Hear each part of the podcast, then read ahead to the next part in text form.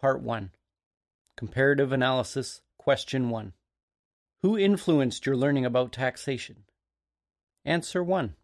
Larkin Rose at first, family guardian / SEDM, then later on Pete Hendrickson, Boston Tea Party, The Informer, Frank Kowalik, IRS Humbug, Pat Patton, and even some pretty much normie tax authors such as Daniel Pilla, Frederick W. Daly, stand up to the IRS.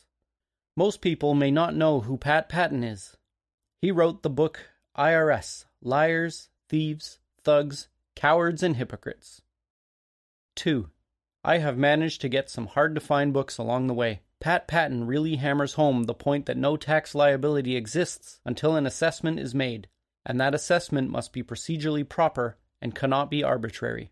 I have been researching the standard for arbitrary assessments established by the courts to see if we can force the IRS to abate a tax and or release a lien, etc. when they refuse to do so. 3. Another good author is Daniel Pilla. He is pretty much normie in his viewpoint, but I learned a lot from his books on how the IRS works.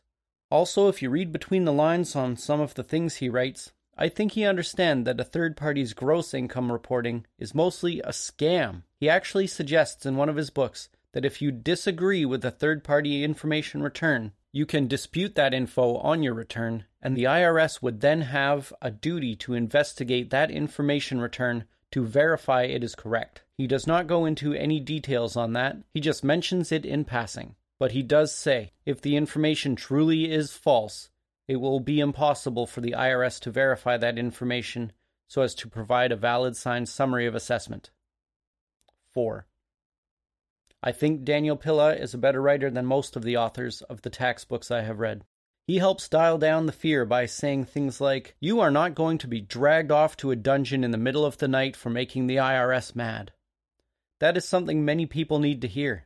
He also says that you are not going to jail unless you deliberately set out to cheat the IRS. This is something I really emphasize. What is in your heart really matters. My clients learn enough to genuinely have confidence in what we are doing. Unless you really know and believe in it, it will cause you sleepless nights. No amount of money saved on taxes is worth giving up your peace of mind.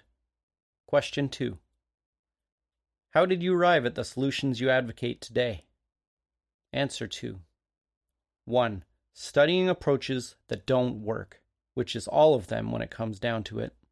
Especially examining Pete Hendrickson's court battles and his wife's, and realizing that there's actually a hidden contractual element that creates the liability, which is the missing piece and the reason a lot of the faulty, untaxing approaches end up in a losing battle. 2.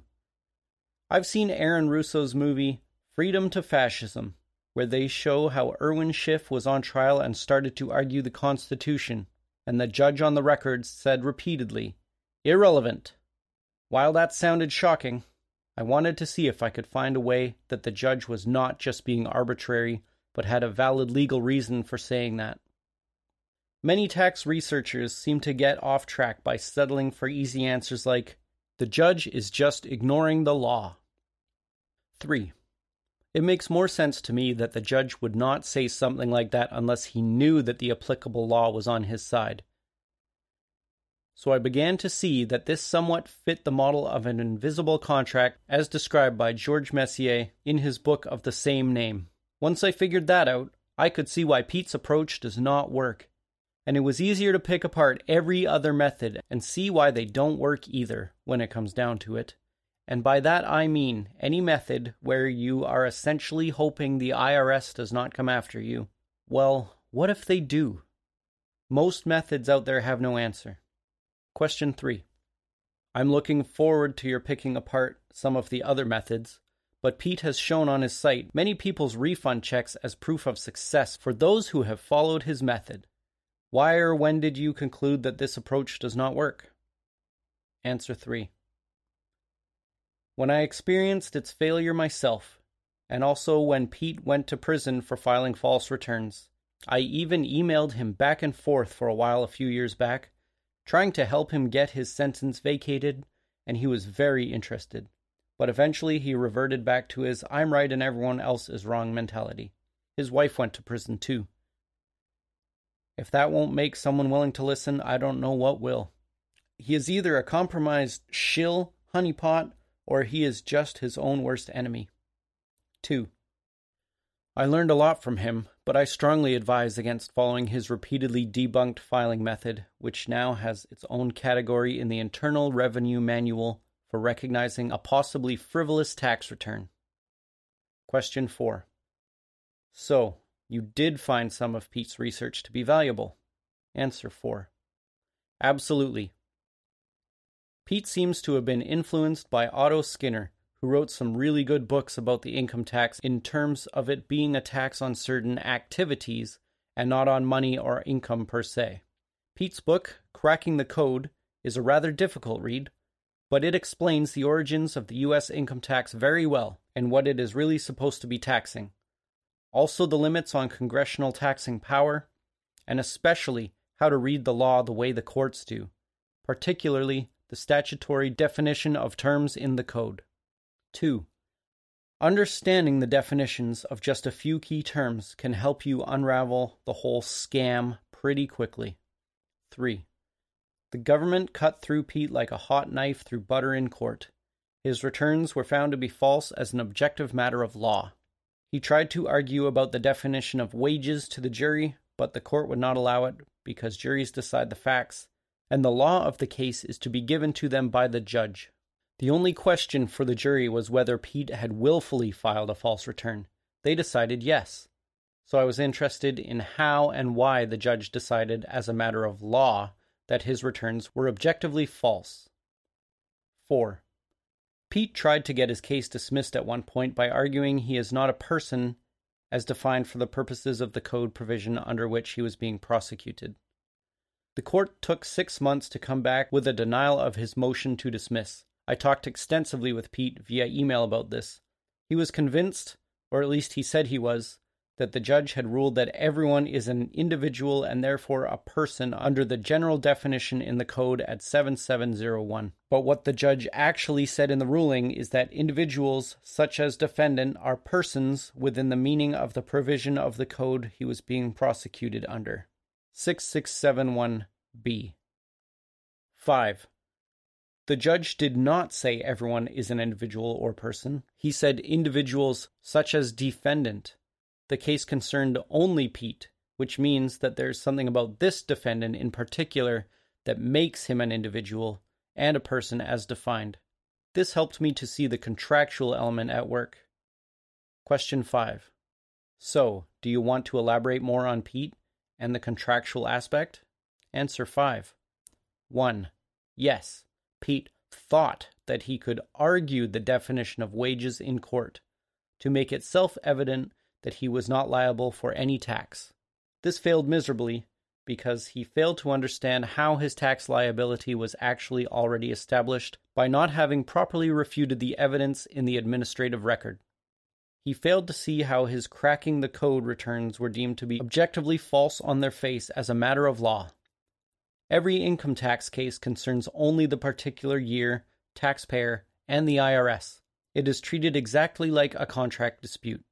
They do set precedents with these cases when unique matters of fact or law come up, but a case is binding on another case only where the facts are substantively the same. 3. And this is where frivolous arguments come in. Every argument you can think of has already been tried and shot down in court. And rightfully so, I might add. 4. When the evidence before a court says that there is a liability you have incurred, there is no argument that will get you out of that liability without your evidence being already in the administrative record that properly rebuts the IRS evidence. Contracts are ancient and have to be binding, or our civilization could not exist. So no judge is going to let anyone get out of an income tax liability they have incurred by failing to properly refute it administratively. 5. I want to also mention that CTC returns filed by other Pete followers show up in the case law, and they are now universally deemed invalid returns, if not frivolous. 6. I myself got hit with frivolous penalties for the CTC-style returns I filed. The IRS also audited one of them and assessed additional tax based on the W-2 information. 7. Pete claims this never happens or that this type of thing is very rare. Yet he bans people from his forums who mention this happened to them, so his followers get the message not to bring it up. 8. 100% of the CTC style returns I filed ended up causing me lots of trouble, and they were accepted initially. I even have refund checks posted on Pete's site. 9. The rate of those refund checks has slowed to a trickle over the years. His approach seems to be most successful for first-timers getting a refund up front.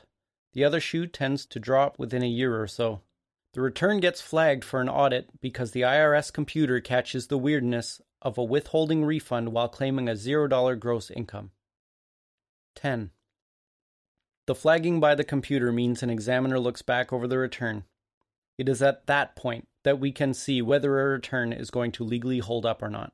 When you first file a return processor is only looking for really obvious problems that make the return not processable. They use an optical scanner to process these returns as fast as possible, and they receive 100 million or so individual returns every year. So getting a refund seems like proof that an approach works, but it really just means you got through the initial processing. The IRS has a minimum of 3 years from the date of filing to audit, and 6 years if they find that income was underreported by more than 20%. 11.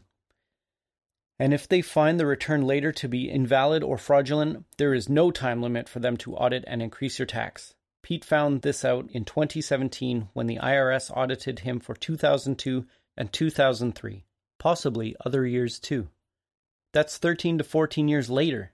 He fought this in tax court and lost. His returns were deemed invalid, so it was like he never filed anything because his W-2 forms or whatever were left standing undisputed administratively. No matter how much he argued, no, that's not correct, it did not work because he relied solely on the legal argument about what wages means. This is not even a complete and adequate legal argument, and he did not actually introduce any credible evidence to support his position. Remember that his returns were deemed invalid, so it was like he never filed a case. Cases are decided based on evidence. It is not just an arguing contest. Question 6.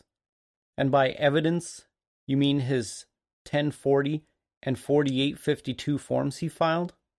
Answer 6. 1. Not in the tax court notice of deficiency case. In the criminal case, yes. 2. The 1040 was the false information that he filed for which he was prosecuted and went before a jury. 3. For tax court, the deficiency is presumed correct once a rational basis is shown by IRS. All they need is a W-2, a 1099, or even bank records. Any available information if they target someone who did not file a return. The idea is Pete should have filed a return to properly show his disagreement in the administrative record. So it was his own fault for not knowing how and why to participate in the process. Question 7. What is flawed and qualifies as frivolous in filing 1040 accompanied by 4852? Answer 7. 1. It is the use of 4852 to zero out wages that render a return frivolous, not merely the use of 4852, which is a legitimate form published by the IRS. But they did not create it for people to make legal arguments about whether or not they were paid wages. Cracking the code return method attempts to zero out gross income using that form, and typically arguing about the definition of wages at IRC sections 3401 and 3121. But those sections are withholding provisions. They have nothing to do with determining gross income for tax filing purposes. What Pete and others fail to understand is that you are deemed to concede that which you do not properly refute. 2. It is frivolous when the person making the argument has failed to properly refute the legal treatment of his compensation as gross income. He argued the wrong point and his argument was deemed nonsensical and irrelevant as being merely his opinion. 3. The situation is most often that one's compensation has been legally treated as gross income. The relevant question and argument is whether or not that is correct, not arguing about how it is not income because it is an equal exchange or whatever. Question 8. You said that Pete relying solely on the legal arguments about what wages means is not an adequate legal argument. Could you please explain why not? Answer 8. Yes. The W-2 filed by the third party establishes facts and conclusions of law that are not refuted by arguing merely, but this wasn't wages. Wages is a term of art found in IRC, Section 3401 and 3121, about withholding. Just because an item is not wages does not mean it could not be gross income. 2. If you look at any W-2 form, you can see that the amounts reported are not limited to wages. It says wages, tips, other compensation. The term compensation is short for compensation for services performed within the United States. 3. The employer makes an assumption about their business with the employee, which forms the basis for the employer demanding a social security number and the employee completing a W-4. That assumption being that the employee will be paid compensation for services performed within the United States. So, it is not a sufficient legal argument against tax liability to argue that it is not wages.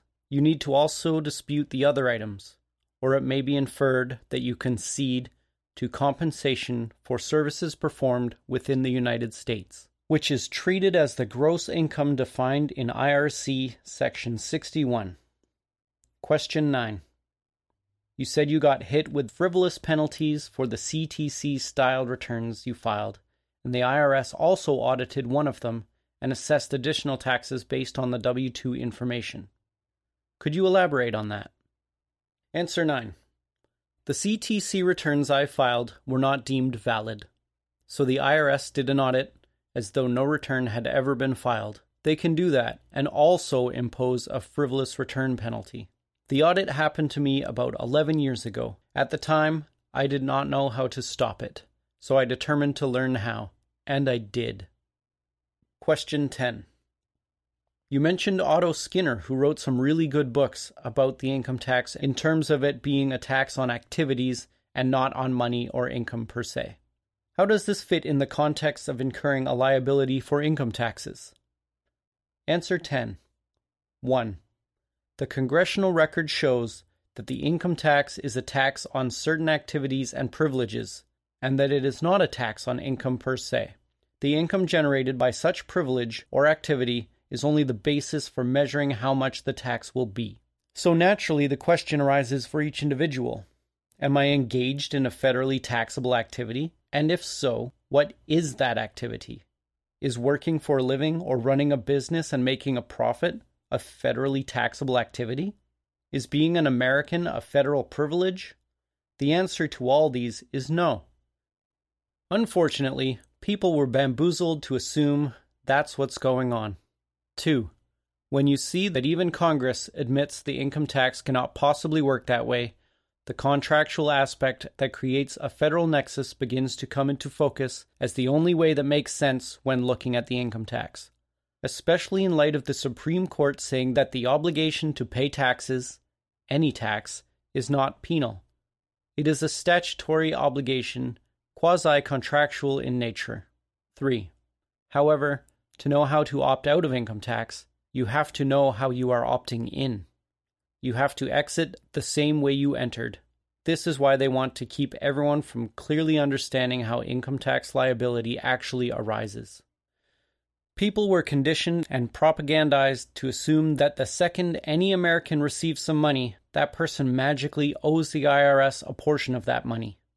Ironically, this is not far off from how it actually works, but unless there is a federal nexus, there is no constitutional or lawful way to impose such a requirement generally on all Americans. 4.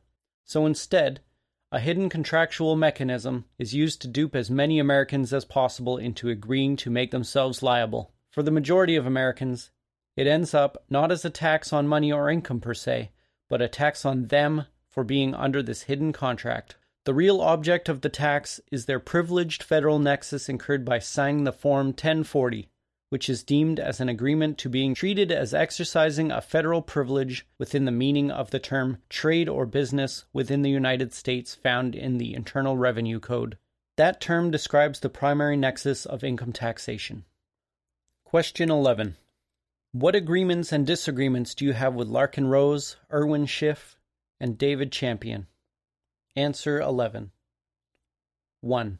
With Larkin Rose, arguing that he had no income from a source under IRC 861, this is an irrelevant argument and recognized as frivolous on the IRS list of frivolous positions. It says right there in IRC 861 that compensation for services performed in the United States shall be treated as gross income from a source within the United States. So if you have compensation reported on W-2, it does not have to be listed in the source rules of 861. Also, Larkin did not understand the meaning of United States in the Internal Revenue Code. 2. Irwin Schiff argued consistently that wages and salary are not income, but under IRC 861, compensation for services performed in the United States shall be treated as gross income from a source within the United States. So you can see it being quasi-contractual and has nothing to do with what income means in the Constitution. The argument that wages are not income is perhaps the most repeatedly debunked frivolous argument the courts have shot down. 3.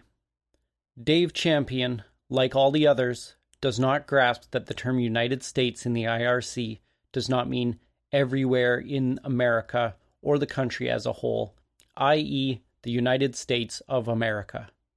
Question 12. Do you agree with Dave Champion's statement in his booklet that Form W-4 is for non-resident aliens? Answer 12.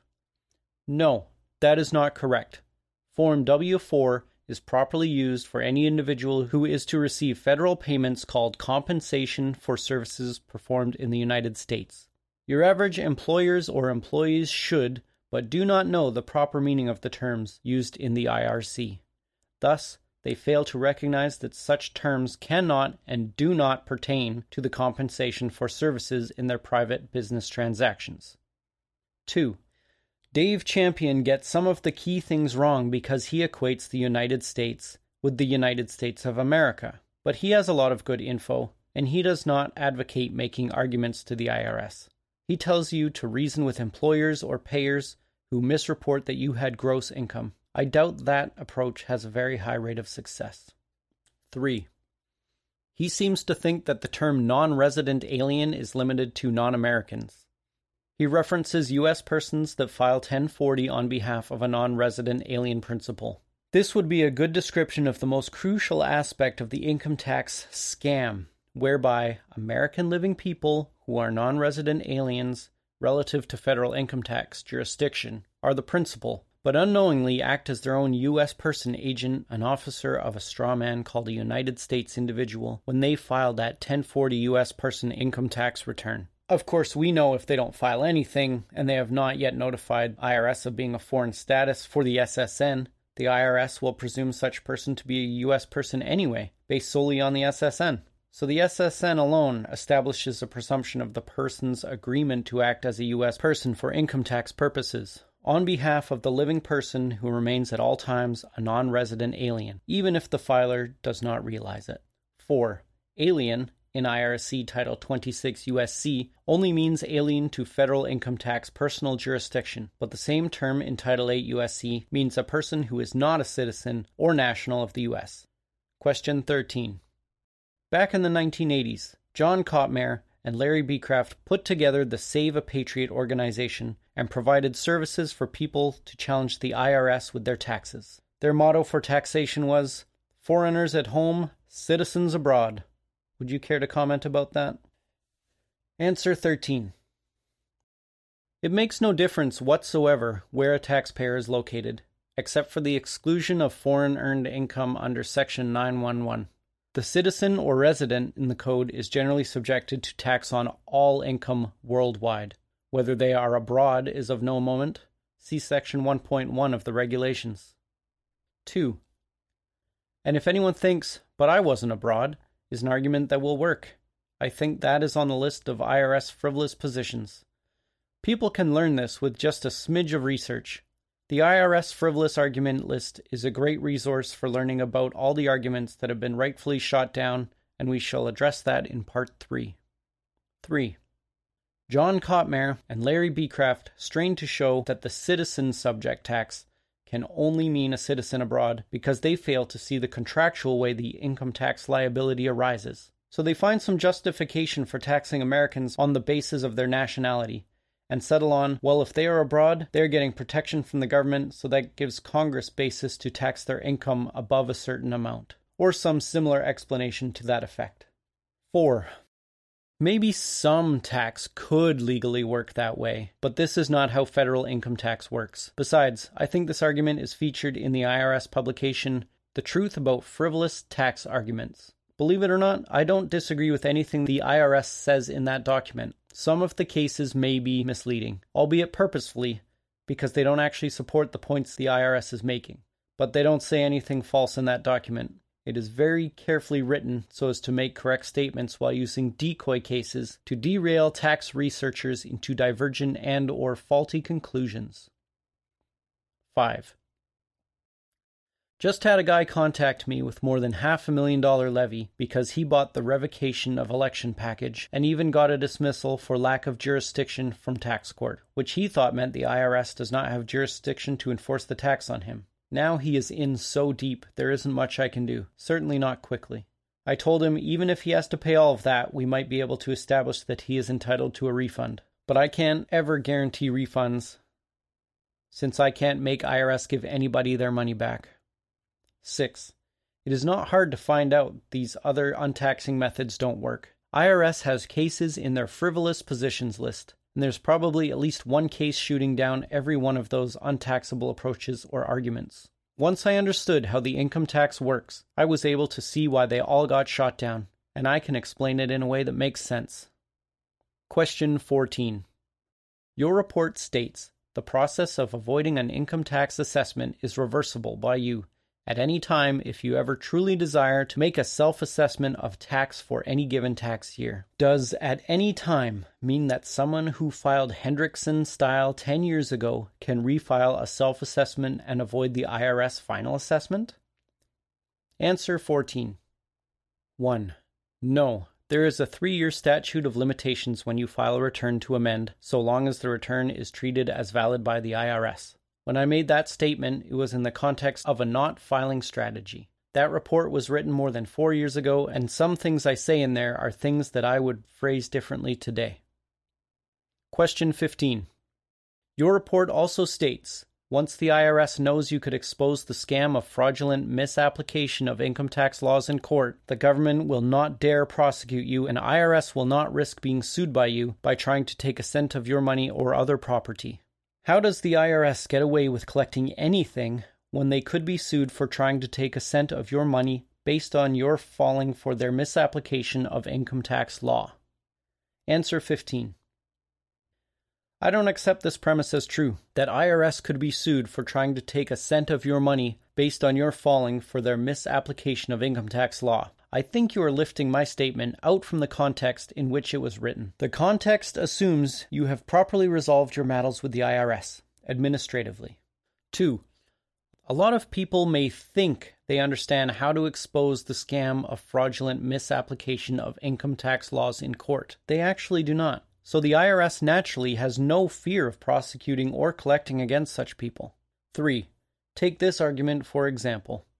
1. Compliance with the internal revenue laws is voluntary or optional and not required by law. 4. The IRS said it is not frivolous, not necessarily that it is wrong. But if you allowed or created a tax liability for yourself, then this argument is frivolous. You don't have the option to say that payment of what you owe is not required by law. On the other hand, if you have not allowed or created a tax liability for yourself, you do not need this argument, do you? It is moot. 5. This is why these arguments all fail. They are not evidence-based. They are pure legal arguments. If the evidence was in your favor, you would not need any of these arguments. If the evidence is not in your favor, none of these arguments will do you any good. It seems very complicated, but if you recognize this, it all starts to be a lot simpler. 6.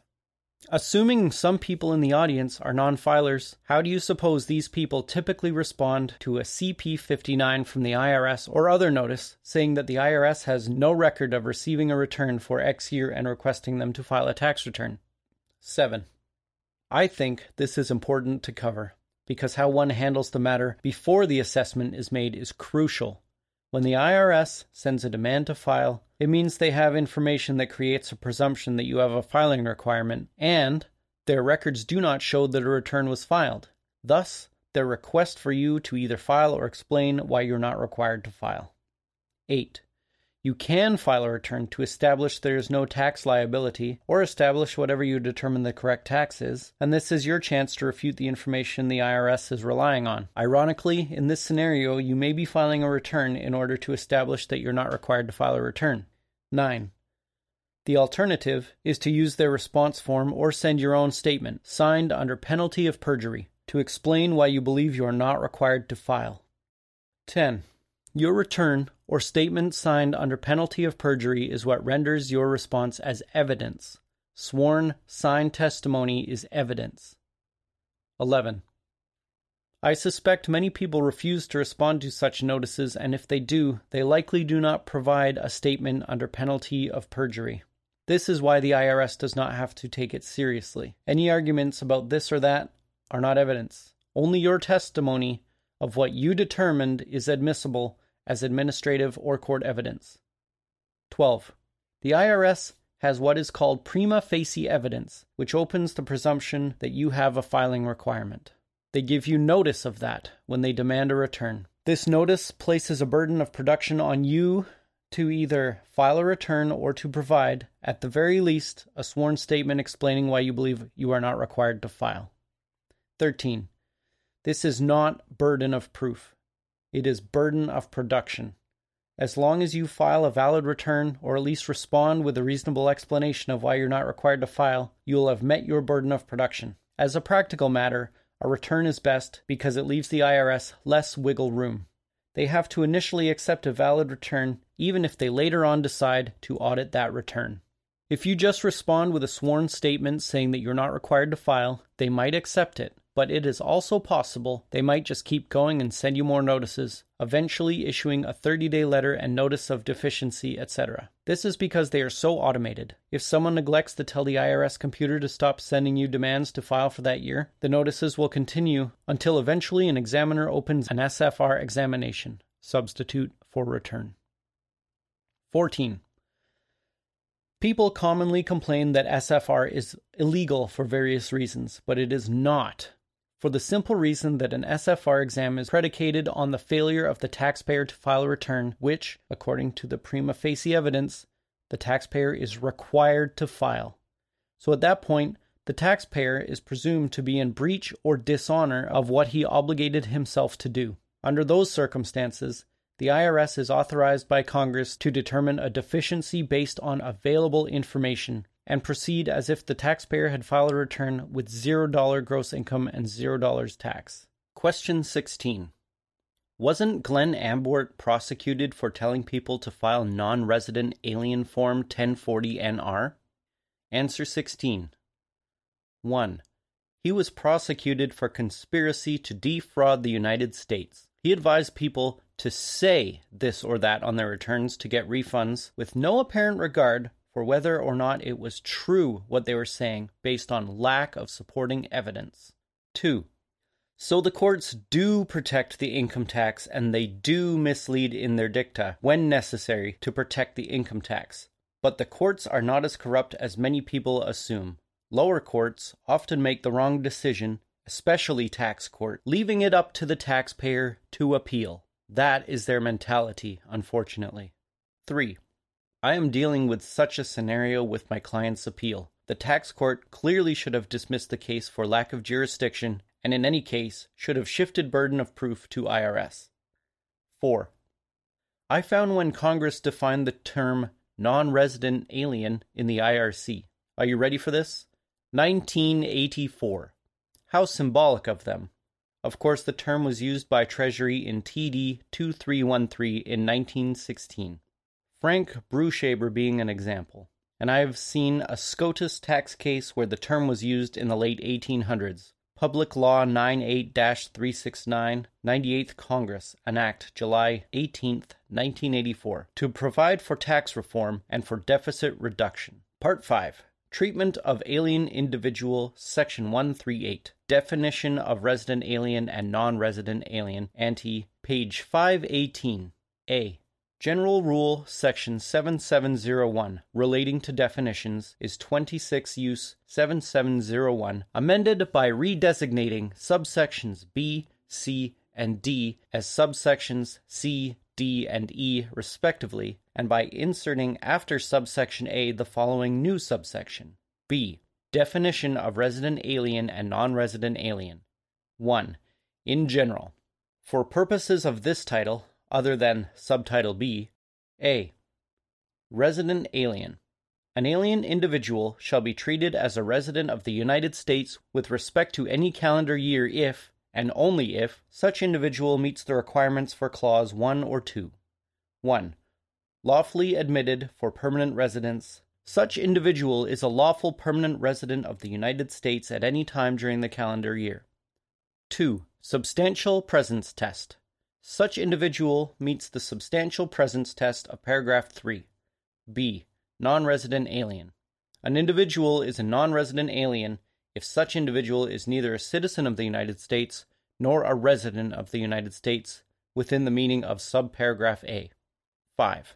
I also found that the all-important election to be treated as a resident alien provision was added in the 1986 Tax Reform Act, which made many amendments to the 1954 Code. It was de facto in place going back to 1919, when the 1040 first featured this question. Are you a citizen or resident of the United States? Sneaky, huh? 6. This was done in the aftermath of World War I, which had seen a lot of patriotic Americans pay income tax. I think the government had gotten used to all that money rolling in and wanted to keep it going. So they devised this swindle, scam of getting Americans to call themselves citizens or residents of the United States so that all of their income could be taxed.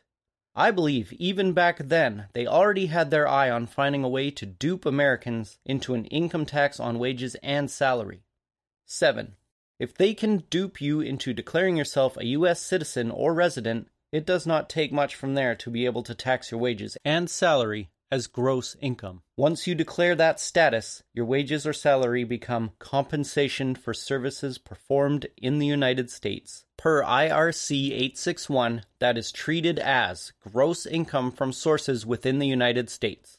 The Supreme Court gave an important clue regarding the term source. From whatever source derived, as it is written in the 16th Amendment, does not mean from whatever source derived. Evans v.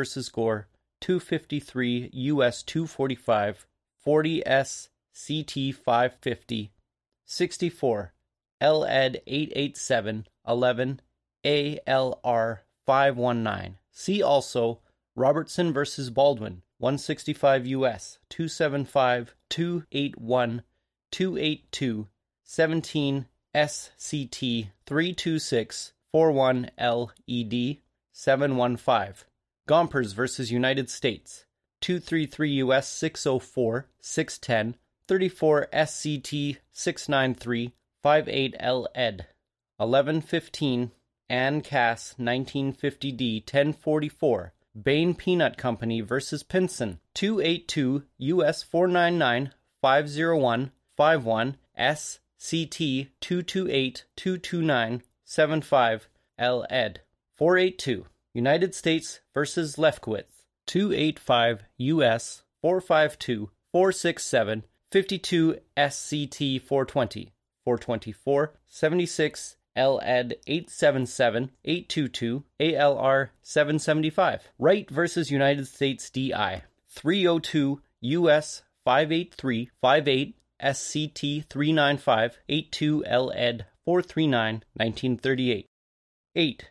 Furthermore, in 1966, they added the term effectively connected income to the definition of gross income for a non-resident alien, NRA. Before that, the only income that was actually from a source within the United States would be gross income to a NRA. When you recognize that all Americans are non-resident aliens every year by default, whenever they file a 1040 for that year, this creates this effectively connected nexus that allows for a purely contractual liability to be created. Before 1966, it was just a mistake of law if a non-resident alien filed as a U.S. person and declared all his income as gross income.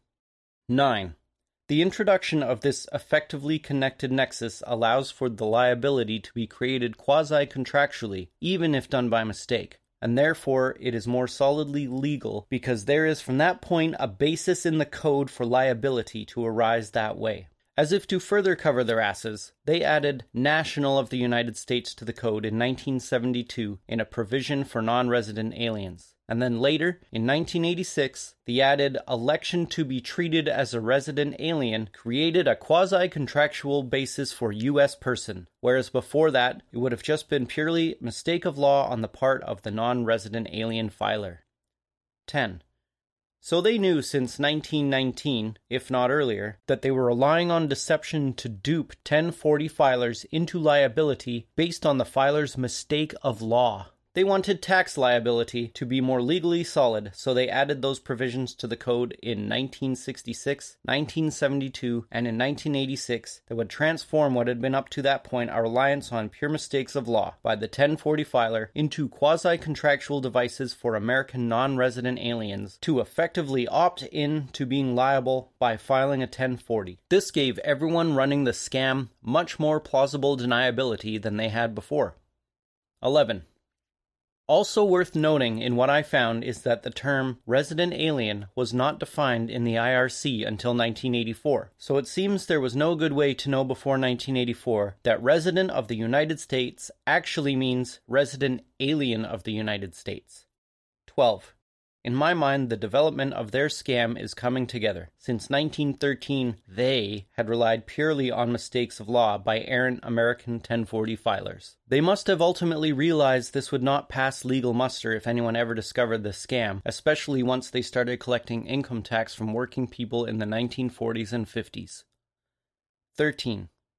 So in 1967, they introduced this effectively connected language into the IRC, and it also introduced a form 1040-NR, where effectively connected income can be reported, while on the 1040 form, it is just income. The effectively connected language establishes a legal basis in IRC for a purely electional means of creating one's tax liability. 14. The IRS plausible deniability is in how are they supposed to know you did not knowingly choose to effectively connect your income to a trade or business. 15. They wanted to be able to more clearly place the fault on the 1040 filer's shoulders. So next, they make sure to define resident alien and non-resident alien in 1984 for the first time. Then, 2 years later, they revamped the IRC to make the 1040 an election to be treated as a resident alien, carefully avoiding using the term non-resident alien in that provision. They had always used the term citizen or resident of the United States in the internal revenue laws going back to the 1910s. It was very deceptive of Congress to use the term resident all those years in the income tax laws without adding alien to it. 16. I went back and looked at old 1040 instructions to see if at least Treasury gave 1040 filers a clue that resident equals resident alien. This makes it much easier to see that the citizen of the United States they are referring to cannot be the same as an American national. Without that word alien after resident, it is far more misleading, especially when we see from that 1928 case and Treasury decision how Treasury defined residence. It was not limited to aliens. So I suppose they found it important to get a definition of resident alien in the IRC to give themselves some legal cover. 17. 1938 1040 Instructions. A. Who must make a return? For each taxable year, a return of income shall be made by every citizen of the United States, whether residing at home or abroad, and every individual residing within the United States, though not a citizen thereof, whether or not he is the head of a family or has dependents. Clearly, every individual residing within the United States, though not a citizen thereof, means a resident alien. In 1984 law, they did not so much define the term as add a provision by which certain individuals would be treated as resident aliens for income tax purposes. 18.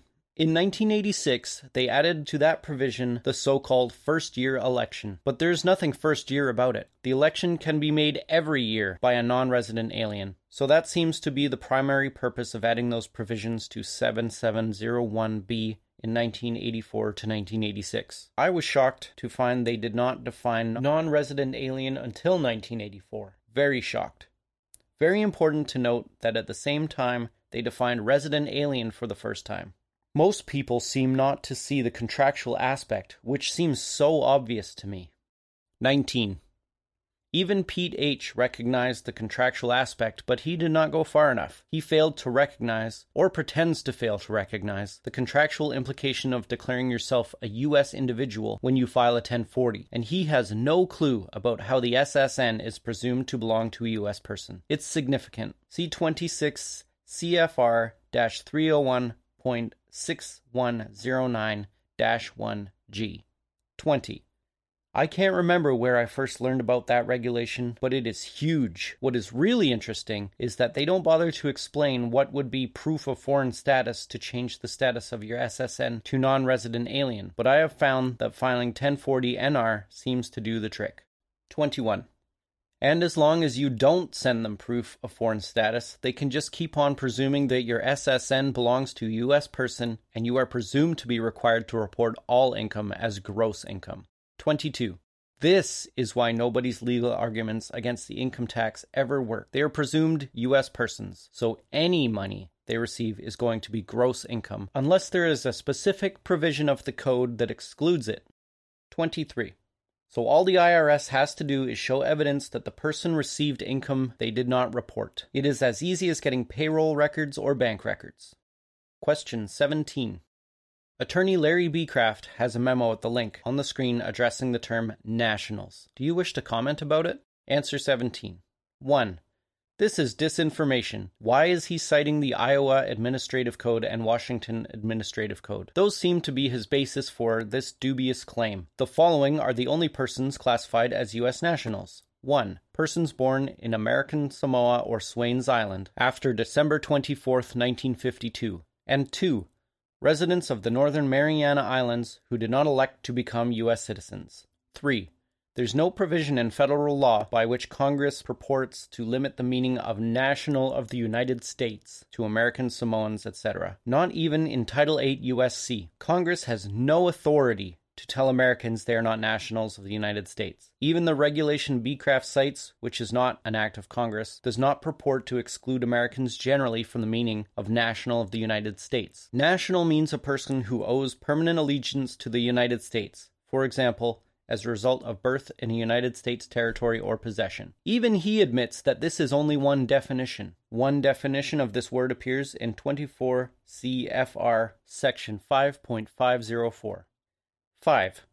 Check out this provision of IRC, which was enacted by Congress. C. The sole relief and remedy of any person having any claim to any property vested pursuant to Section 202A shall be that provided by the terms of subsection A or B of this section, and in the event of the liquidation by sale or otherwise of such property shall be limited to and enforced against the net proceeds received therefrom and held by the designee of the President. The claim of any person based on his ownership of shares of stock or other proprietary interest in a corporation which was the owner of property at the date of vesting thereof under Section 202A shall be allowable under subsection A or B of this section if 25% or more of the outstanding capital stock or other proprietary interest in the corporation was owned at such date by nationals of countries other than Bulgaria, Hungary, Romania, Germany, or Japan, but no such claim of a national of a foreign country shall be satisfied except after certification by the Department of State that the country of the national accords protection to nationals of the United States in similar types of cases. Look at except after certification by the Department of State that the country of the national accords protection to nationals of the United States in similar types of cases. Clearly, nationals of the United States status is referring to anyone who is not a foreign national. That is from Current Internal Revenue Code, Taxation of Blocked Assets, Vesting of Property Owned by Bulgaria, Hungary, or Romania, Act of August 9th, 1955, C. 645-69 Stat 562 PL 284, 84th Congress, 1st Session, H.R. 6382, 22 U.S.C. 1631. 1631N, an act to amend the International Claims Settlement Act of 1949 as it amended for other purposes. Here is the entire act attached. WK Current Internal Revenue Code, Taxation of Blocked Assets, Vesting of Property Owned by Bulgaria, Hungary, or Romania. Unlike the authorities Becraft cites, this is actually an act of Congress enacted as part of the Internal Revenue Code. 6. Also, federal courts have routinely and matter-of-factly referred to Americans generally as nationals of the United States, U.S. nationals, or United States nationals, which is not actually a term found in any federal law. It is always national of the United States. So we must be careful not to confuse U.S. national with U.S. person. I have many court of claims cases as examples. It should be noted that naturalization is by definition the conferring of nationality, not citizenship. See 8 U.S.C. 1101. Look at these sections, 21, 22, and 23. 21.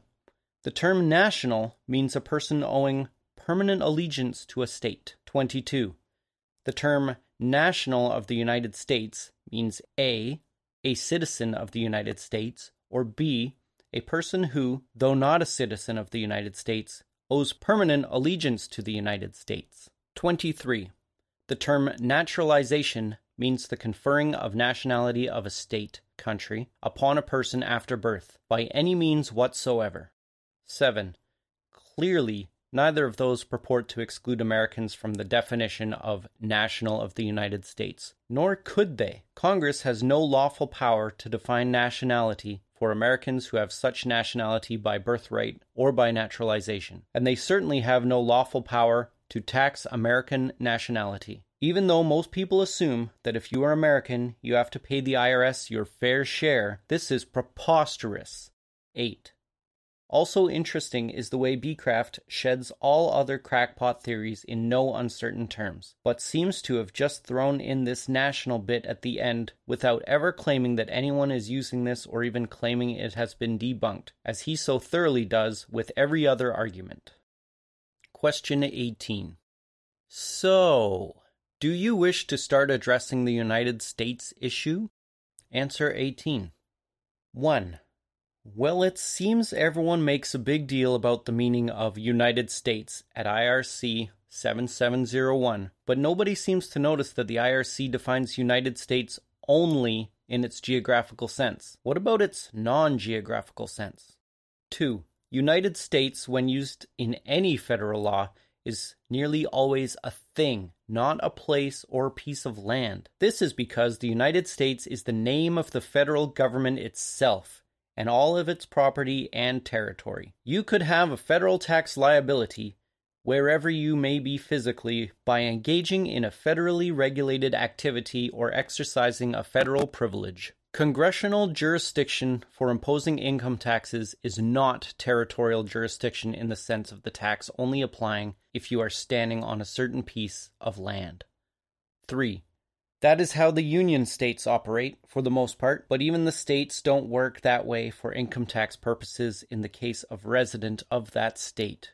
A resident of California is subject to income tax on all income, whether or not it came from California. So this is not a territorial jurisdiction being exercised. It is a personal jurisdiction that is non-geographical. Federal income tax jurisdiction works the same way for United States persons, which is the federal equivalent of a resident for state income tax purposes. 4.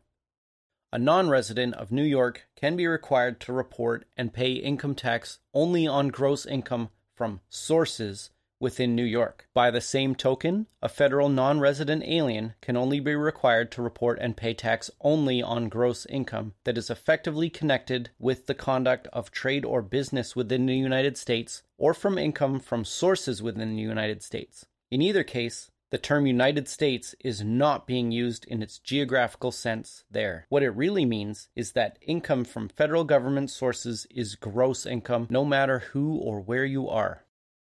Question 19. You stated that a non-resident of New York can be required to report and pay income tax only on gross income from sources within New York. Does this mean that the state can impose a direct tax on the people, their property, or private affairs? Answer 19. 1. Maybe a state can do that, but that is not how any state income tax works. All state income taxes are imposed on taxable income, which is computed from gross income, just like in the IRC. If you don't have any federal income tax, you also shouldn't have any state income tax. They work the same way. 2. The term resident is used by the states for state income tax in the same way the term citizen or resident of the United States is used by federal government for federal income tax. On state level, you are still subject to tax on gross income, just as in the IRC. 3. The resident status helps determine what your state tax home is, and that state would have the right to tax you on gross income from outside that state. Of course, they cannot do that to a non-resident. Question 20. You stated, nobody seems to notice that the IRC defines United States only in its geographical sense. Why and how does this not mean that the IRC relates only to the United States, as in DC, possessions, territories, enclaves? Answer 20. 1. When you're dealing with scammers like the U.S. Congress, you often will find clues in what they do not say. Why do they not provide any definition of United States in its non-geographical sense anywhere in the IRC? It is this very absence that leads people astray to argue that United States only means D.C., etc., and they get to penalize it as frivolous argument. 2. From IRS Notice 2010-33 at Item 3. This position includes the argument that the United States does not include all or part of the physical territory of the 50 states and instead consists of only places such as the District of Columbia, Commonwealths, and territories, e.g. Puerto Rico, and federal enclaves, e.g. Native American reservations and military installations, or similar arguments as described as frivolous in Revelation Ruling 2004-28, 2004-1, CB 624, or Revelation Ruling 2007-22, 2007-1, CB 866. 3. Here is the problem with all arguments that are deemed frivolous. They are found frivolous when used by a taxpayer to try to get out of an obligation that was already created administratively according to the evidence in the record. 4. And why is it frivolous to argue that United States considers only of D.C., etc.? Because the tax is imposed non-geographically. Look at 26 CFR 1.1-1. The tax is imposed on a citizen wherever resident, and resident aliens on all income of source, in other words, all income worldwide. So how could the definition of United States even matter if you're already established on the record as a citizen or resident of the United States? This is why you have to see how the scam works and understand how the W-2 or 1099 or whatever else is being used as evidence against you. If you were on trial for murder and they came forward with false evidence, you'd be crazy not to say something. Yet people sit there and let false evidence go unrefuted in their tax matters. Then they wonder why the IRS won't listen to them. 5. So think about what a United States person must mean. Again, United States is not being used in its geographical sense. You can see this by breaking down what a United States person is if one individual, as opposed to a corporation or partnership, trust or estate. An individual is a U.S. person. If such individual is a citizen or resident of the United States, an individual is a U.S. person if such individual is a citizen or resident of the United States. 26 CFR 1.1-1B states that the citizen, wherever resident, is subject to tax on all income, so it matters not where one is located. 6. SCOTUS settled that in Cook versus Tate case. Cook was living in Mexico the entire tax year and with only Mexican-sourced income was denied a refund. Cook argued that Congress had no authority to tax him when he was not located in the USA. Scotus disagreed. 7. This is a very important case for understanding that citizen of the United States is a contractual term. What made Cook a citizen of the United States? Well, he called himself one in his petition to the court. More importantly, Cook had filed a 1040 on which he declared himself a citizen or resident of the United States. 8. They asked this question on the form, and he answered yes under penalty of perjury. That was all they needed to impose tax on his income, regardless of where it came from, even his rental income from Mexican real estate, even though he had lived in the USA for 20 years. 9.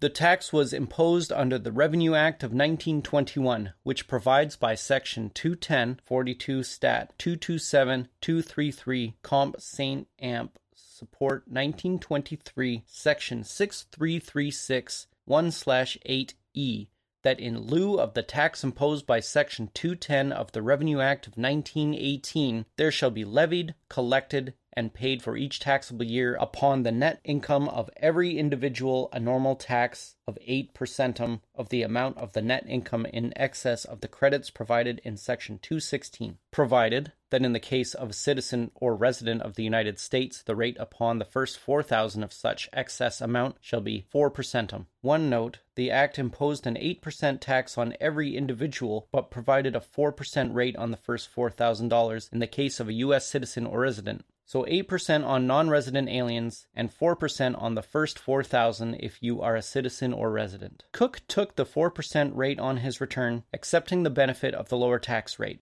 10. Cook did not realize he was a non-resident alien and could have simply excluded all his non-federal income from gross income in the first place. He did not need this benefit of a lower tax rate on the first $4,000 of gross income. Nonetheless, Cook did accept this benefit.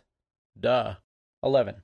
I have seen his 1921 tax return, though the particulars of his return are not mentioned in the SCOTUS case. Why would the court explain exactly how Cook had gotten himself under contract? That would have given the scam away. 12. They make it look like everyone has to pay an 8% tax and that you get this big tax break and only have to pay 4% on the first $4,000 if only you declare yourself a citizen or resident of the United States. Very sneaky. 13.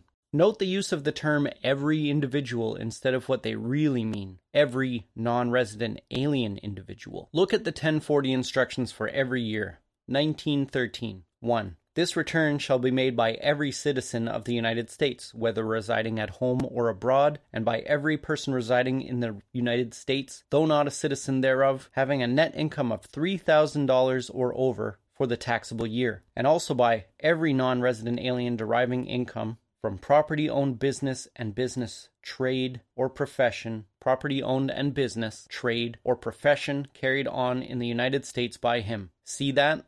By every non-resident alien deriving income from property owned and business trade or profession carried on in the United States by him. They had no problem using the term non-resident alien in 1913. Same thing with the 1040 instructions for 1916. 2. This return shall be made by every non-resident alien receiving any net income from sources in the United States. A non-resident alien individual may receive the benefit of the personal exemption only by filing or causing to be filed with the Collector of Internal Revenue a true and accurate return of his total income received from all sources, corporate or otherwise, in the United States. 14. But after the Brushaber case was decided, and after Treasury Decision 2313 in 1916, suddenly, in 1917, there is no mention of non-resident aliens in the 1040 instructions. 15. In 1918, there is no mention of citizens or residents in the 1040 instructions, just an unspecified you and your. 1. Calculate your net income by filing in page 2 of the worksheet according to page 2 of the instructions. 2. Add the net income of your wife or husband and dependent minor children, if any, except as provided in paragraph 5. 3. The total family income, calculated in accordance with paragraphs 1 and 2, must be reported either in your return or in a separate return by wife or husband, if it is equaled or exceeded. A. $2,000 if you were married and lived with your wife or husband. B. $1,000 if you are not married or did not live with your wife or husband. 4. In any case, you must make a return if your net income equaled or exceeded the amount of your personal exemption, not including any additional exemption allowed you as head of family or on account of dependents. 5. Income of a minor or incompetent if derived from a separate estate under control of a guardian, trustee, or other fiduciary must be reported by his guardian or her legal representative. 6. If your wife or husband had any separate income, she or he should make a separate return. 16. It is very important to recognize that Cook v. Tate in 1924 was almost a reaction to the Brushaber case in 1916. And the aftermath, where Treasury referred to this American Brushaber as a non-resident alien. Brushaber did not file a 1040. Tax was withheld by Union Pacific because Union was what's called a domestic corporation, which in that case meant a federal corporation. 17. So I am looking at the old Revenue Acts to make sure of the timing, but by 1919, the 1040 asked on the form if you were a citizen or resident of the United States. They needed to get Americans bamboozled to waive their non-resident alien status. In 1921, as mentioned, they had this lower 4% rate on the first $4,000 if you declare yourself a citizen or resident of the United States on 1040. 18. It all started in 1919 Revenue Act, where there was a 12% rate on the net income of every individual, but a 6% rate on the first $4,000 in the case of a citizen or resident of the United States. So they subtly refer to non-resident aliens in the Revenue Act without actually using the term non-resident alien. By the 1919 tax year, World War I was over. A wave of patriotic fervor had led to many Americans paying income tax during the war years. They seem to have hatched this scam to keep that going. 19. George Cook is just one example of an American who received a demand to file a return from the collector. Otherwise, he probably would not have done so. Trust in government was never higher than in those days. Cook felt they were mistaken, but not fathomed the deception involved. 20. In the 1913 and 1916 Revenue Acts, a NRA paid the same tax rate as a citizen or resident, but obviously a NRA was subject to tax only on income from sources within the United States, which I hope is becoming quite clear, has a very special meaning. 21. So in 1919, the 1040 form had the question, are you a citizen or resident of the United States, in combination with the enticement of the new lower tax rate of 4% on the first $4,000 for those who declared their status as citizen or resident of the United States. This was a big step in the deceptiveness of the income tax. They continued to ask that question on 1040 form until 1938, when they introduced separate return forms for NRAs and renamed the 1040 form the United States Individual Income Tax Return. 22. So I knew that Cook had declared himself a citizen on a 1040 form, but then I realized that he accepted the 4% benefit, which makes the contract substantive, not just nominal or mistake of law. This has continued to today, where a citizen or resident gets a standard deduction and can itemize many personal deductions that an NRA cannot. 23. People are led to worrying about deductions and credits, and they never think about whether they had any gross income to begin with, or whether they have income that could be lawfully excluded from tax, because it does not qualify as gross income, and they never consider whether or not they are citizens or residents of the United States. 24. Here is the reasoning of SCOTUS in Cook v.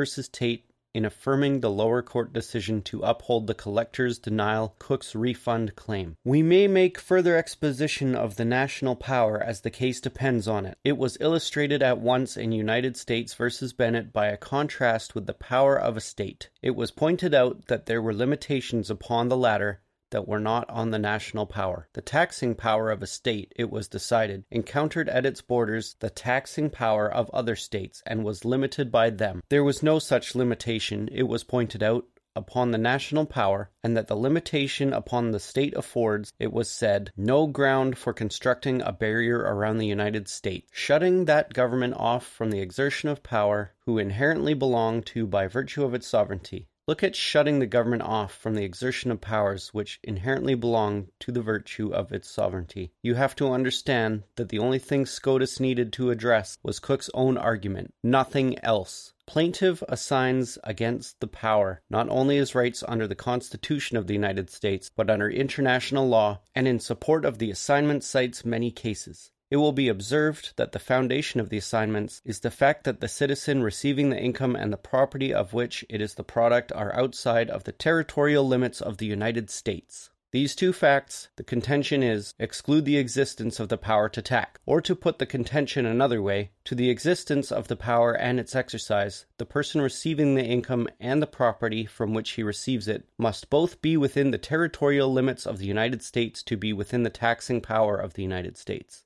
The contention is not justified, and that it is not justified is the necessary deduction of recent cases. This is the end of it right here. His contentions were not justified. They had the power to tax because Cook himself gave it to them. Cook effectively cooked himself by accepting the benefit of the lower tax rate, 4% on the first $4,000, afforded only to a citizen or resident of the United States, which he said he was on the 1040.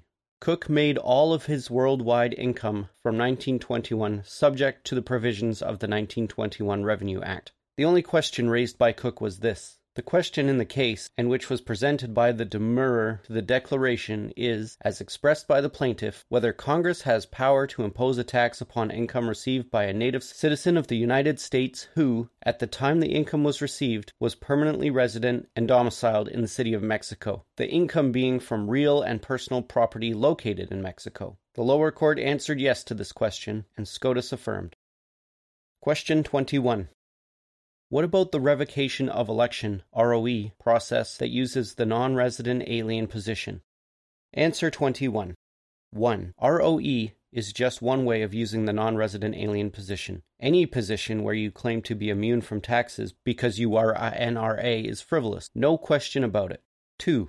There are plenty of court cases where the taxpayer argued he was a NRA in order to try to get out of his tax or his conviction. This never works. It goes to show the battle is won or lost in the preparation, per Sun Tzu. You cannot just show up in court at the last minute and recite some magic words. My approach works because it is based on such understanding. There is no argument per se. We rely on knowing how to determine status and gross income and how to properly convey that to the IRS. It is important to have some sense of how to defend your position if the IRS or state challenges you, but that is very advanced. Some people may learn enough to be confident doing that themselves, but the vast majority will not be confident doing that on their own.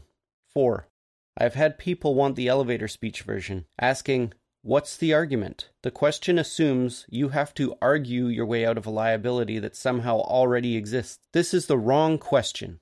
5. As far as the ROE goes, it is easier to just show why it is frivolous and cannot work. The reason is simple. NRAs can be subject to tax too, so it makes no sense to claim, "I am an NRA, so, you see, I cannot possibly be liable for any tax." See 26 CFR 1.1-1.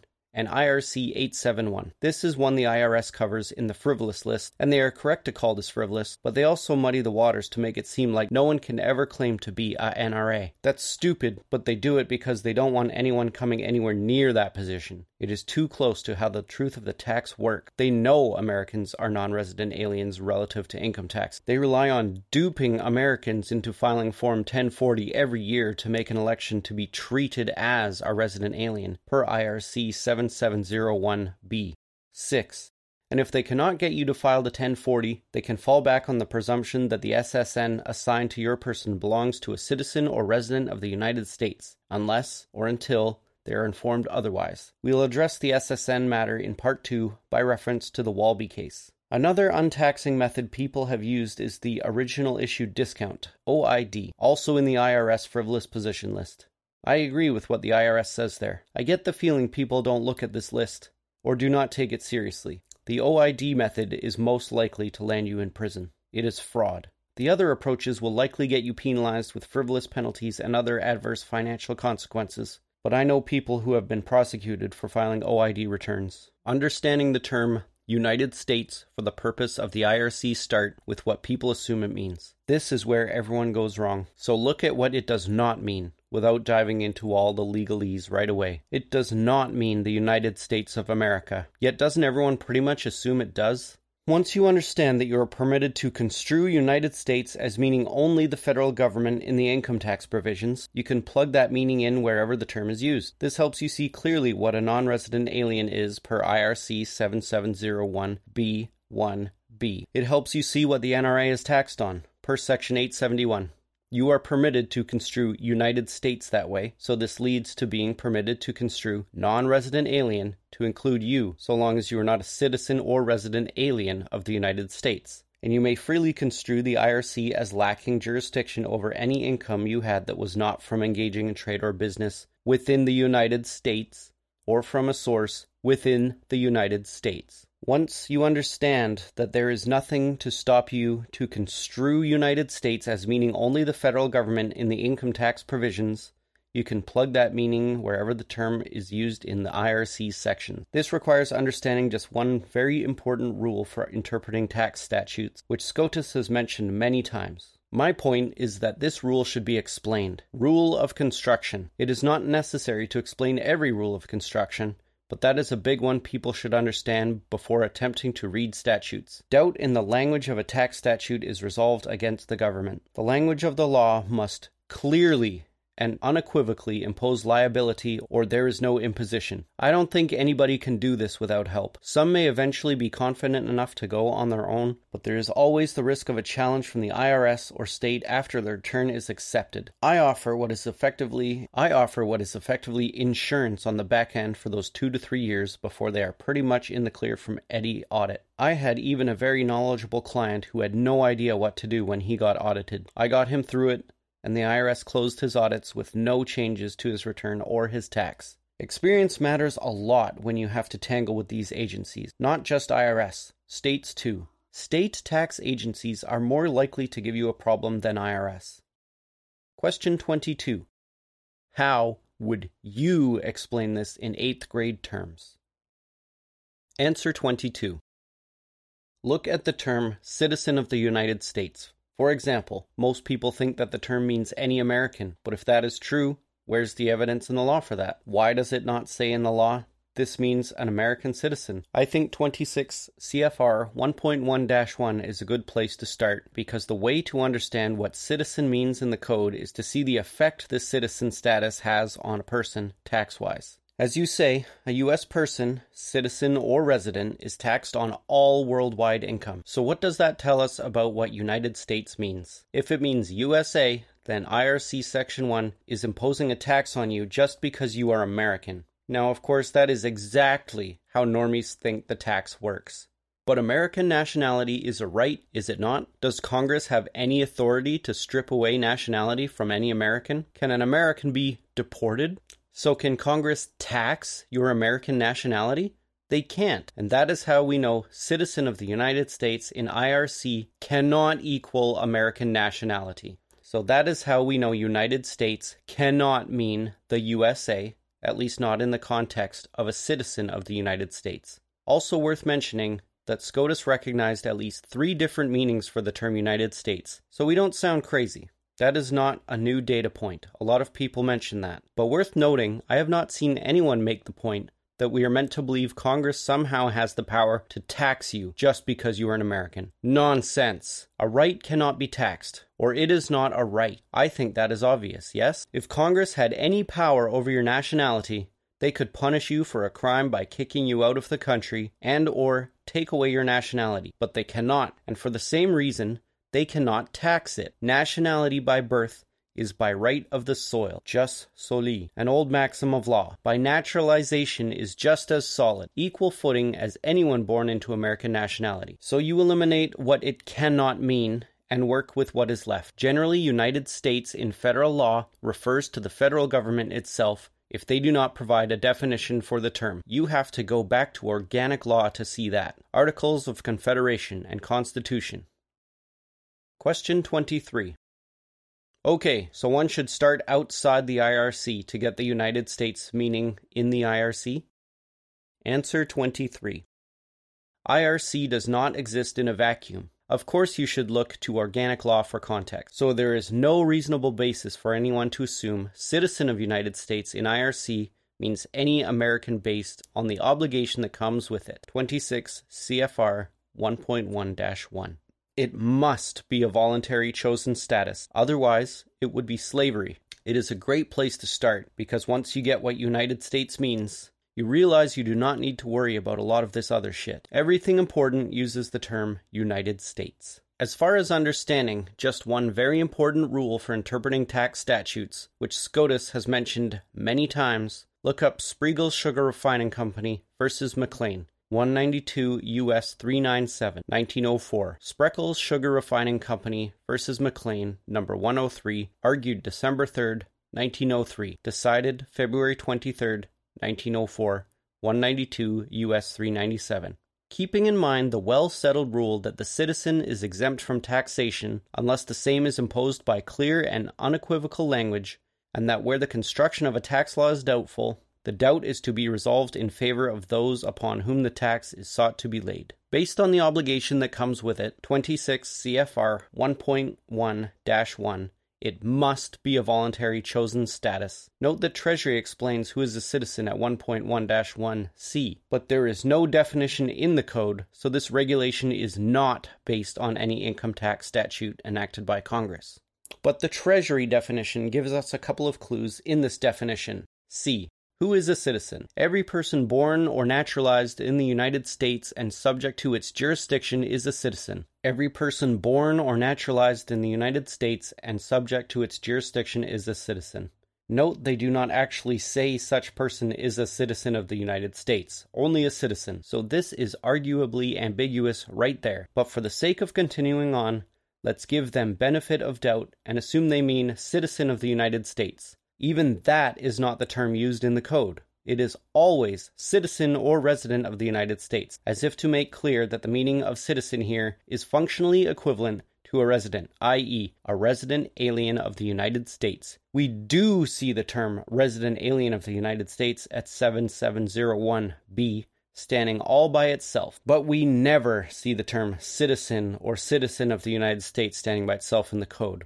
Odd, right? So let me clarify, we don't see the term citizen standing alone in the provisions imposing tax. There are instances where the citizen used by itself is in the code, but we are interested in determining whether the tax is imposed on a person or cannot. So Section 1 imposes tax on taxable income of various kinds of individuals. At 26 CFR 1.1-1, they break this down to show the different treatment for the income of a citizen or resident of the United States. Note that a citizen and a resident is treated exactly the same, compared to the treatment of the income of a non-resident alien. Section 1.1-1, Income Tax on Individuals, A. General Rule 1. Section 1 of the Code imposes an income tax on the income of every individual who is a citizen or resident of the United States and, to the extent provided by Section 871B or 877B, on the income of a non-resident alien individual. Note how the regulation makes it clear that Section 1 is pretty much imposing said tax only on citizens or residents of the United States and refers the reader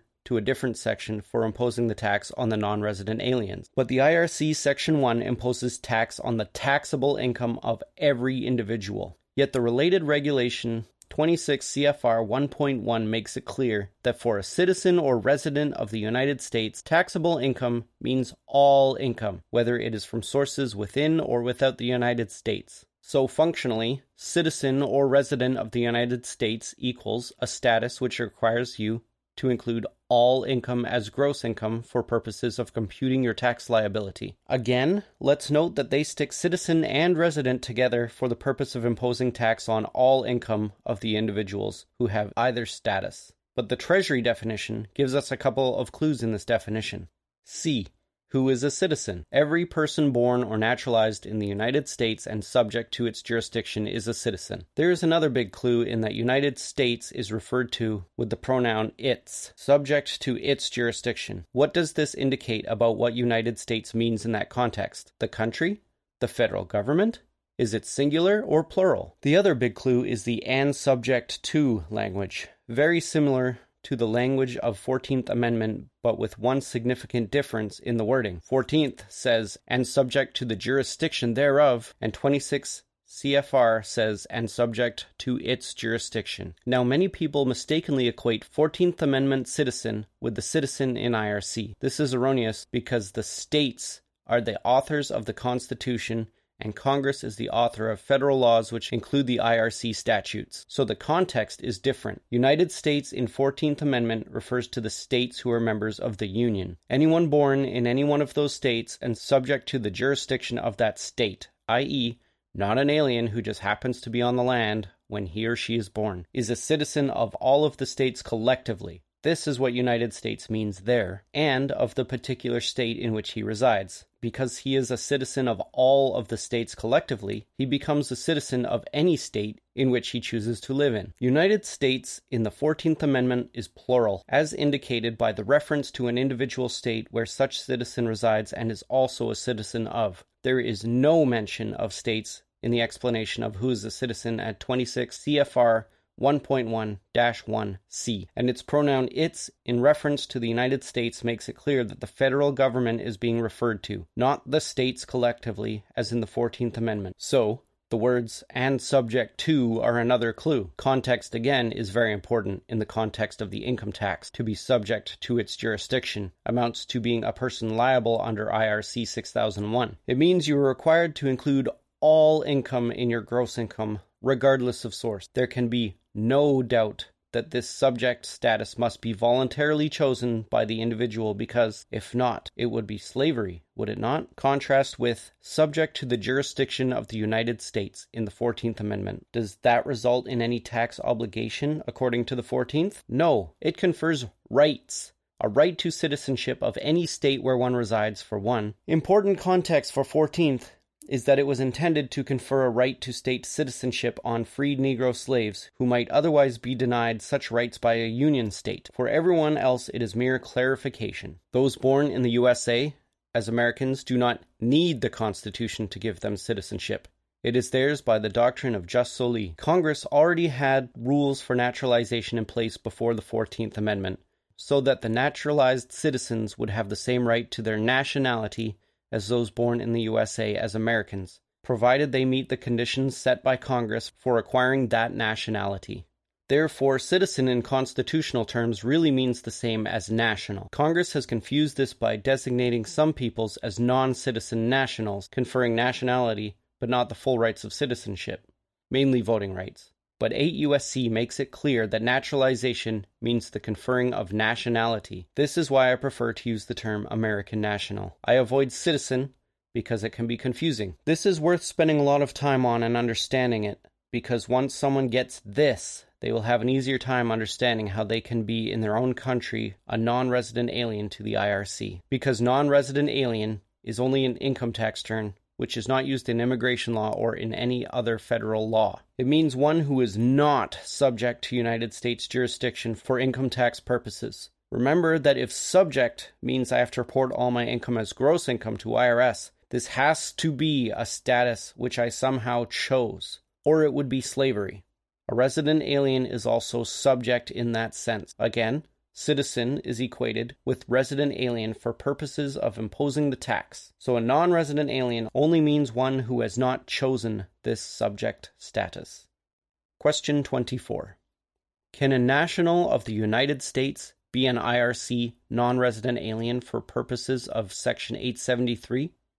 Answer 24. Who is a national of the United States? They do not define the term in the IRC.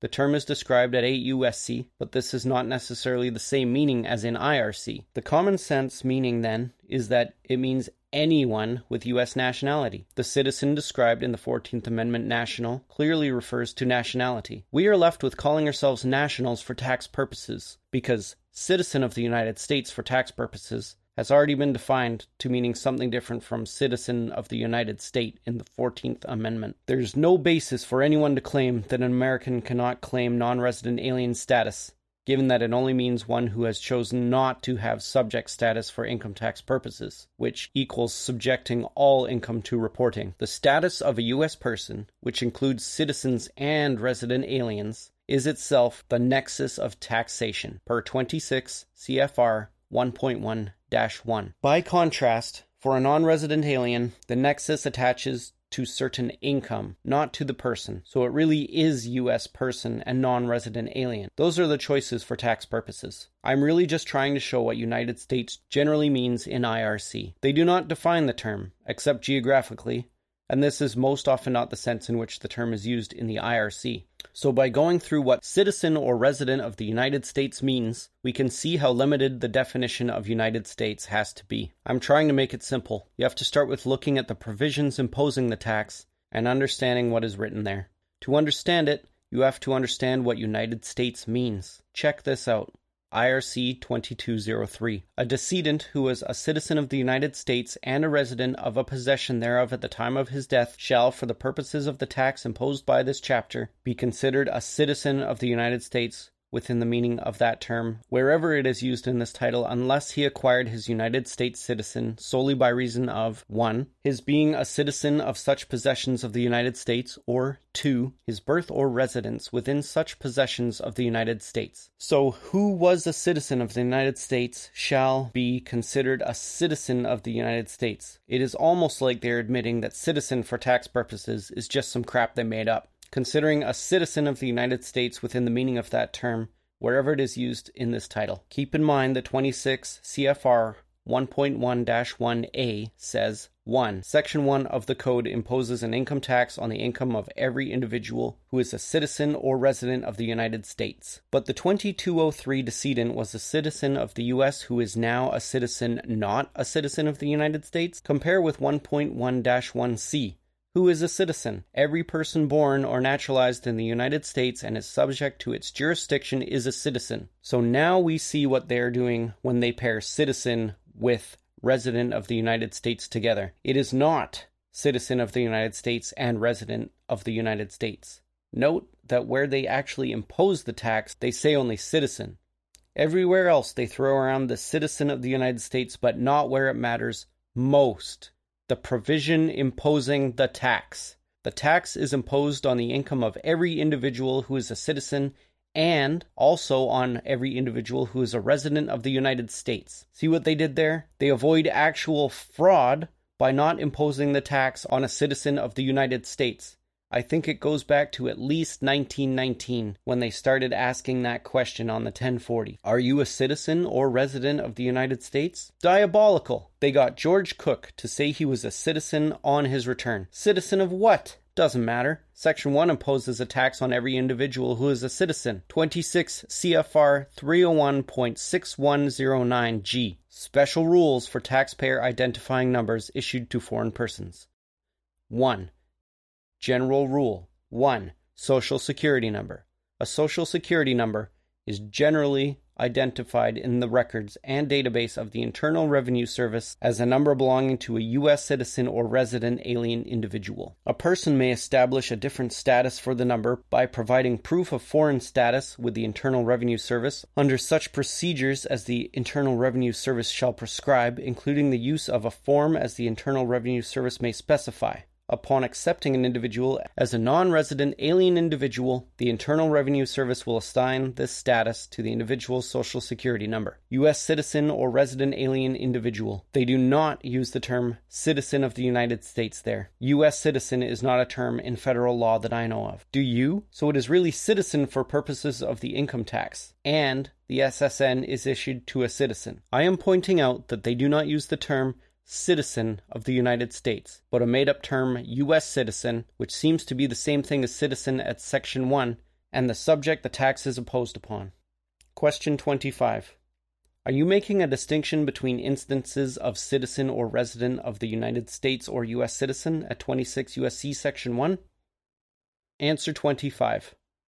Section 1 does not use either of those terms. 26 CFR 1.1-1A says, 1. Section 1 of the Code imposes an income tax on the income of every individual who is a citizen or resident of the United States. Section 1 refers only to taxable income and individuals who are either married or single or head of household. 26 CFR 301.6109G. Special rules for taxpayer identifying numbers issued to foreign persons. 1. General rule. 1. Social Security number. A Social Security number is generally identified in the records and database of the Internal Revenue Service as a number belonging to a U.S. citizen or resident alien individual. A person may establish a different status for the number by providing proof of foreign status with the Internal Revenue Service under such procedures as the Internal Revenue Service shall prescribe, including the use of a form as the Internal Revenue Service may specify. Upon accepting an individual as a non-resident alien individual, the Internal Revenue Service will assign this status to the individual's Social Security number. See that? U.S. citizen or resident alien individual. Note they do not use the term citizen of the United States there. U.S. citizen is not a term in federal law that I know of, so it is really citizen for purposes of income tax. The SSN belongs to a citizen, or they can in any case presume resident alien individual from an SSN. Interesting that a resident alien individual must provide proof of foreign status to change the status of his SSN. This shows that foreign is not referring to nationality. It is referring to being legally or jurisdictionally foreign. Note that foreign status is equated with non-resident alien, but not with resident alien. So non-resident alien means only legally, jurisdictionally foreign to U.S. Congress. It has nothing to do with nationality. This proves it. So Section 1 does not purport to impose tax on citizens of the United States, just residents of the United States. And this mysterious thing called a citizen. So, to conclude, you could say this is all ambiguous, and it is. But that is why it is important to know that rule about the tax not applying to you unless the law clearly spells it out. It is not clear that the tax is imposed on citizens of the United States, even if you assume that term means any American citizen. And there is no good basis for construing the term that way for tax purposes anyway. These are very good things for people to understand. FICA is also an important tax imposed on wages with respect to employment as defined in IRC 3121. Employment is defined here. B. Employment for purposes of this chapter. The term employment means any service of whatever nature performed A. by an employee for the person employing him, irrespective of the citizenship or residence of either. 1. Within the United States, there is that term again. This is the legal predicate for an employer demanding a SSN. The assumption is that you are going to perform services within the United States. This is also the legal predicate for withholding FICA. Of course, if you later file a 1040, you make this all good after the fact. You have chosen the U.S. person status, which means that your services were performed in the United States.